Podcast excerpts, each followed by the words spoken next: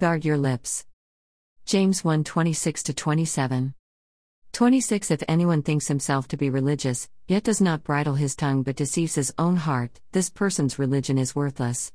27 Pure and undefiled religion in the sight of our God and Father is this to visit orphans and widows in their distress, and to keep oneself unstained by the world. Many times I see people say it is more important to have a relationship with the Lord than to be religious, as if the word religion is a foul swear word. What does the Word of God say, and what is the definition of religion? Why don't we study this word religion and its origins? Religion origins come from the Latin term religio, which started around the first century.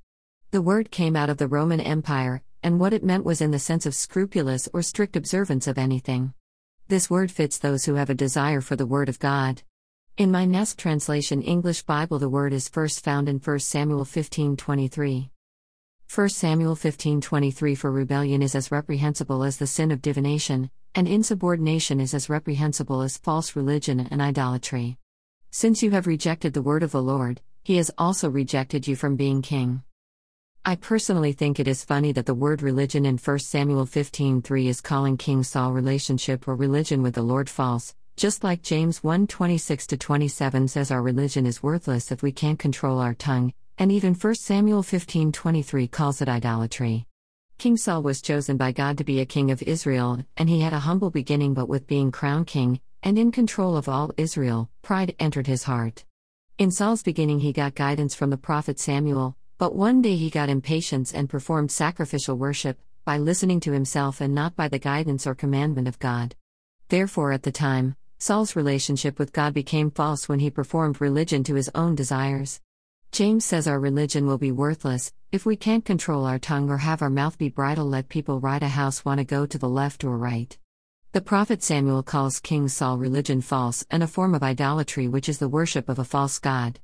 King Saul had stopped listening to the word of God and did worship however he felt like.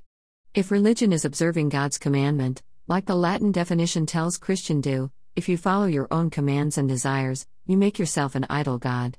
So it is important to have a close relationship with the Lord and have true religion. T dear beloved, there is no reason to say religion is a bad word and is very important to have a relationship with our Father God. The two words are like James says in his epistle to all the believers of God. God bless you all. The Lord Jesus loves you and so do I Samuel H.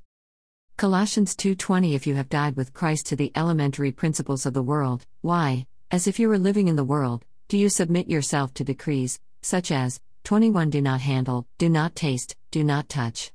22 Which all refer to things destined to perish with use, in accordance with the commandments and teachings of man? 23 These are matters which do have the appearance of wisdom in self made religion and humility and severe treatment of the body, but are of no value against fleshly indulgence.